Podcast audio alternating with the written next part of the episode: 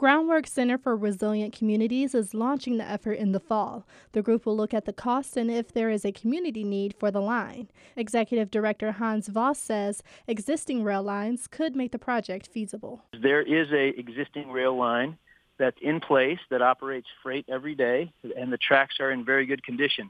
In fact, two-thirds of the tracks in their existing condition would accommodate passenger rails going sixty miles per hour. Voss says the study will also determine what other upgrades would need to happen to make the rail line possible.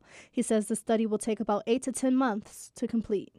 I'm Brianna Tinsley, W D E T News.